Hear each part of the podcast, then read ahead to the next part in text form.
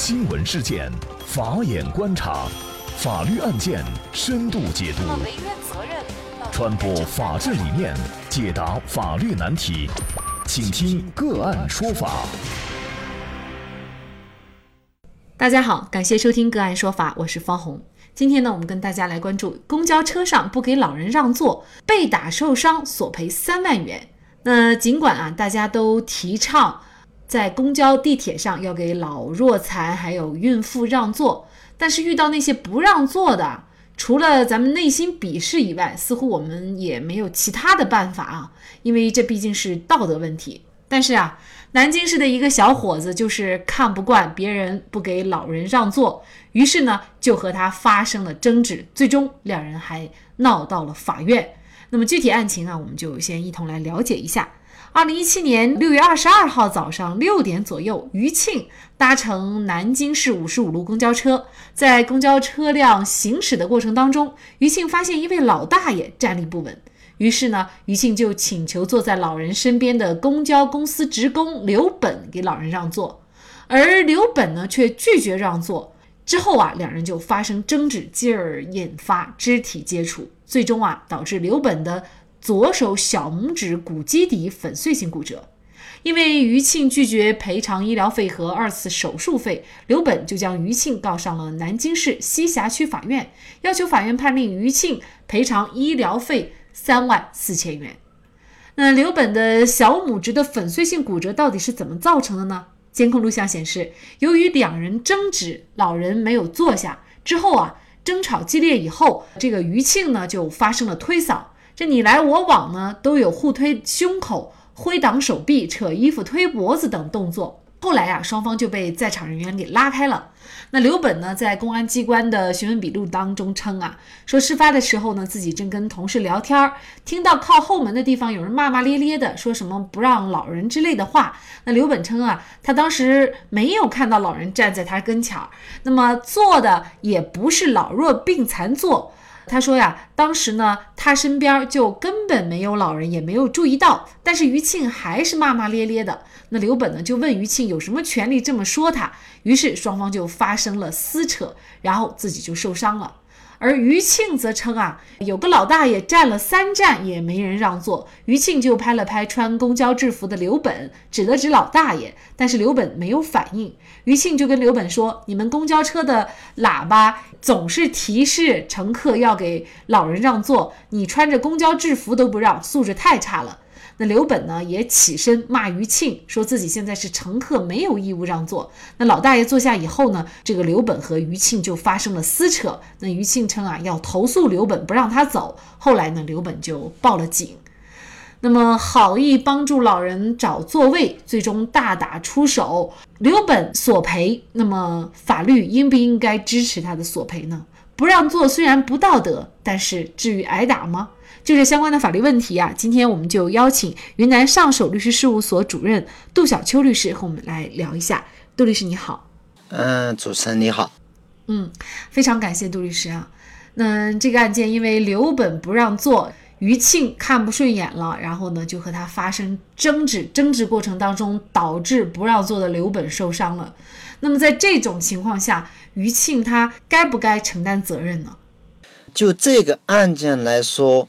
余庆该不该承担责任？我们呢就要依照法律的规定，也就是说，余庆本人他的行为在当时是侵犯了受害人刘本的合法权利。考察这个问题啊，我们就要看全案的证据，余庆的行为是否是一种违法行为，或者说余庆本人他的主观上是否有过错？刘本的手指骨折这么一个损害后果和余庆的行为是否一种因果关系？那么我们现在就要考察余庆的行为是否构成我们侵权责任法当中所规定的侵权责任的构成要件。如果构成了，那余庆就要承担责任。这是我们说余庆该不该承担责任的问题。刘本不让座和余庆发生争执，导致刘本受伤。那么刘本不让座的行为，他自己在这个纠纷当中是否有过错的问题？我们要这样看：刘本在公交车让不让座，在社会上有一个争论，就是说我买了公交公交车票坐上去，我不让座行不行？那么从道德层面要求说你应该给老人让座。那么我们在这个问题上，我们的意见是道德的意见呢，对每一个人他是做一个生活、做人做事的一个底线要求，对自己内心是一种约束力。但是道德的行为呢，一般来说不具有这个强制执行力，只有那种社会公序良俗方面的道德，按照民法总则第十条的规定，它是可以具有法律的效益。但就本案来说，让不让座的问题，我觉得这个是每一个人自己去掌握的问题，而不是说应当由他人要强行要遵守这么一个道德行为的要求的问题。所以说，我认为啊，考察余庆该不该承担责任的话，还是要分开来。刘本让座是一个道德问题，那么余庆和刘本发生争执，导致刘本受伤，该不该赔的问题，它是一个侵权。责任的法律问题，它是两个问题。怎么来追究？什么情况下可以追究对方的侵权责任？是不是有一定的要件来规定呢？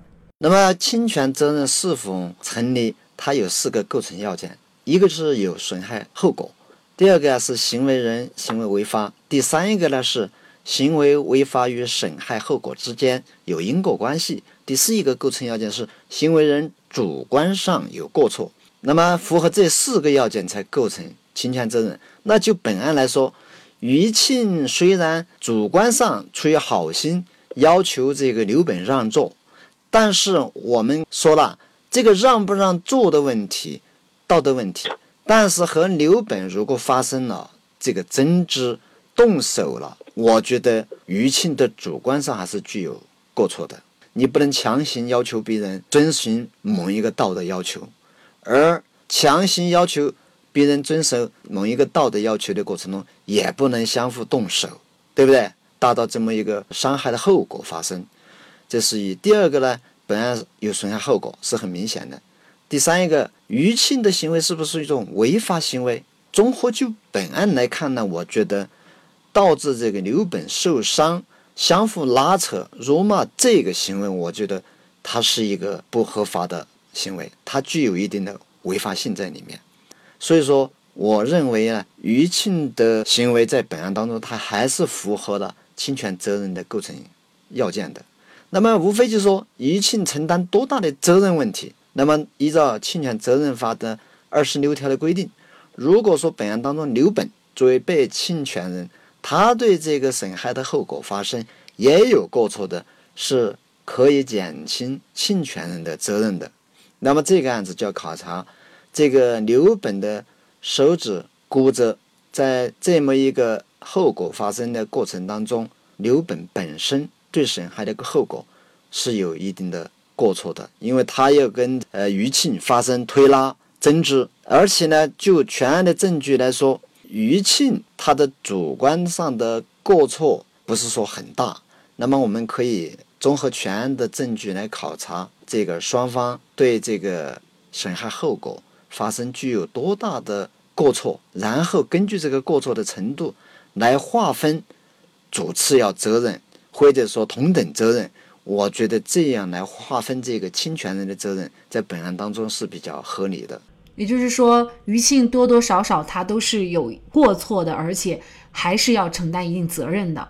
那么一审法院呢，经过审理以后认为啊，他认为呢，双方在推搡别人劝架过程当中，刘本小拇指受伤。那么是否是余庆造成的，没有充分的证据来证明。那么即使是余庆的行为造成的，余庆这种行为也属于不超过限度的防卫行为。那么根据侵权责任法规定，因为正当防卫造成损害的不承担责任，正当防卫超过必要的限度造成不应有的损害。正当防卫人应当承担适当的责任，也就是说，一审法院呢，他是认为啊，这个余庆可能是构成了一个正当防卫的一个情形啊。那么您怎么来看这个问题呢？首先，正当防卫它是建立在有不法侵害正在发生这么一个情形下才能够成立这个正当防卫。这个成立的核心点就是不法侵害行为。那么就本案来说。刘本和这个余庆发生争执。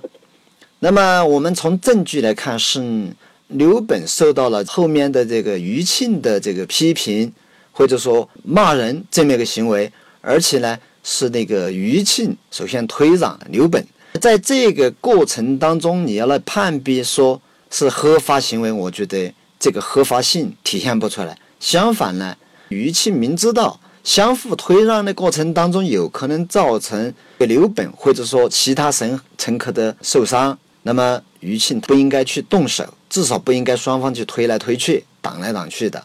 我认为他这个行为，并不是一种合法的行为，还是带有一种不符合法律规定这么一个性质在里面。因此，我认为这个余庆对刘本的相互之间这个推搡，它不构成一个正当防卫，虽然带有一定的防卫性质在里面。但是它不符合防正当防卫的特征。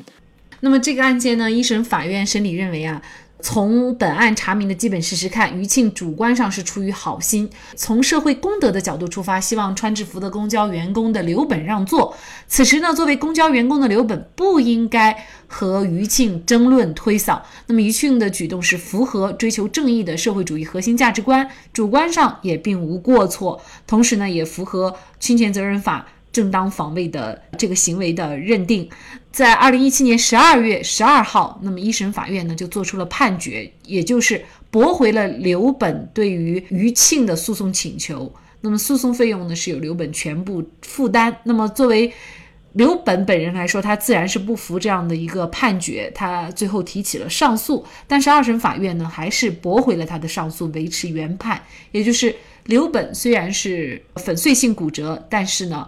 余庆不需要承担任何责任。那么，对于这样的法院判决，您怎么来看呢？对法院这个判决呢，我刚刚说了，首先一个我们要考察损害后果当中余庆本人是否有过错，是否构成侵权责任的问题。那么一审、二审法院我已经关注到，他认为余庆是出于一个好心，那么他的一个推让行为呢是正当防卫，所以说不承担责任。我并不认同这个观点。那么就本案来说，刘本他本人受伤花了那么多钱，同时他这个受伤是有和这余庆在争吵推让的过程当中所形成的。虽然我们从监控录像没有直接证据看出说是余庆把他的手打成那样的，但是我们要从。这个后果来看，如果说你余庆和这个刘本没有相互一个推让过程，那么刘本这个手指他不会受到骨折这么一个后果。那也就是说，你余庆在刘本的手指骨折这么一个后果当中有你的因素。如果说你余庆压根儿就没有和这个刘本发生推让，是刘本自己造成的，那我们有立当别论。但这个案子我们还是认为对刘本的伤害后果。你余庆是有一定责任的，是有一定过错的。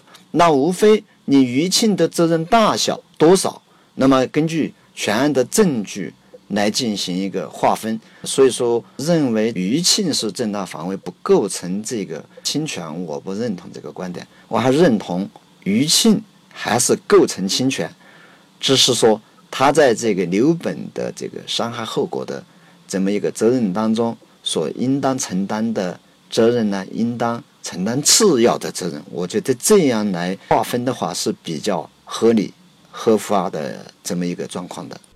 其实我觉得对这个案件的判决，以及呢我们对这个案件的讨论，还是有非常重要的意义的。其实它就预示着，比如说这个我们社会上经常可以看到一些不道德的行为，不让座也好，不扶老人也好，等等的一些我们看上去。并不道德的行为，那么对待这种不道德的行为，我们该怎么对待的问题？如果按照判决来说，也就是说，我们作为正常人，如果看不顺眼，其实是可以通过一定的身体的接触，或者有一定的暴力的行为语言去进行一个规劝。那么如果实在不行的话，即便让对方受伤了，自己也不承担责任，那么可能这个带来的社会后果呢，也还是有负面的影响的。我们还是要区分不道德的行为和不符合法律规定的这个行为、违法的行为之间的区分。那我们从另外一个角度讲，即使对方是一个非法的行为，比如说这个非法的行为有可能是随地吐痰，那么这个在很多城市也算是一个很小的一个违法行为啊。但是对于这样的违法行为，其实我们也不能够通过一种暴力的行为去对待，就是我们要通过什么样的方式去对对待的一个问题。这个案件还是有非常大的一个讨论的空间的。对于不道德甚至是违法行为，我们该怎么做才是正确的？对，不管是不道德行为还是非法的行为，我们只能依据法律的规定去处理，这个是法律的一个底线。那么，对任何人不道德，我们呢只能通过劝说、谴责，而不能通过去侵权的方式让他去遵守这个道德。这是我们法律所不允许的。我们遵守道德的同时，更要遵守法律的规定，这才是我们社会秩序的一个体现。如果说是用违法的手段去违违背道德，显然的话是不符合我们法律的本质特征的，也是。呃，不公正的对对方当事人来说，因此我觉得主持人刚刚说的是很在理的。好，那么在这里呢，也欢迎大家哈给我们进行留言，您怎么看这个事儿？您觉得余庆到底该不该承担责任？于情于理都欢迎您说出您的理由。好，那么在这里也再一次感谢云南上首律师事务所主任杜小秋律师。那么大家如果想获得我们节目的图文资料，欢迎您关注“个案说法”的微信公众号，在历史消息当中就可以找到这期节目的全部图文资料。那么大家在生活工作当中遇到一些法律问题呢，也欢迎大家向我们进行咨询。您可以添加幺五九七四八二七四六七这部手机号码的微信号，就可以找到我们，他们都非常的资深、专业和负责任。感谢您的收听，我们下期节目再见。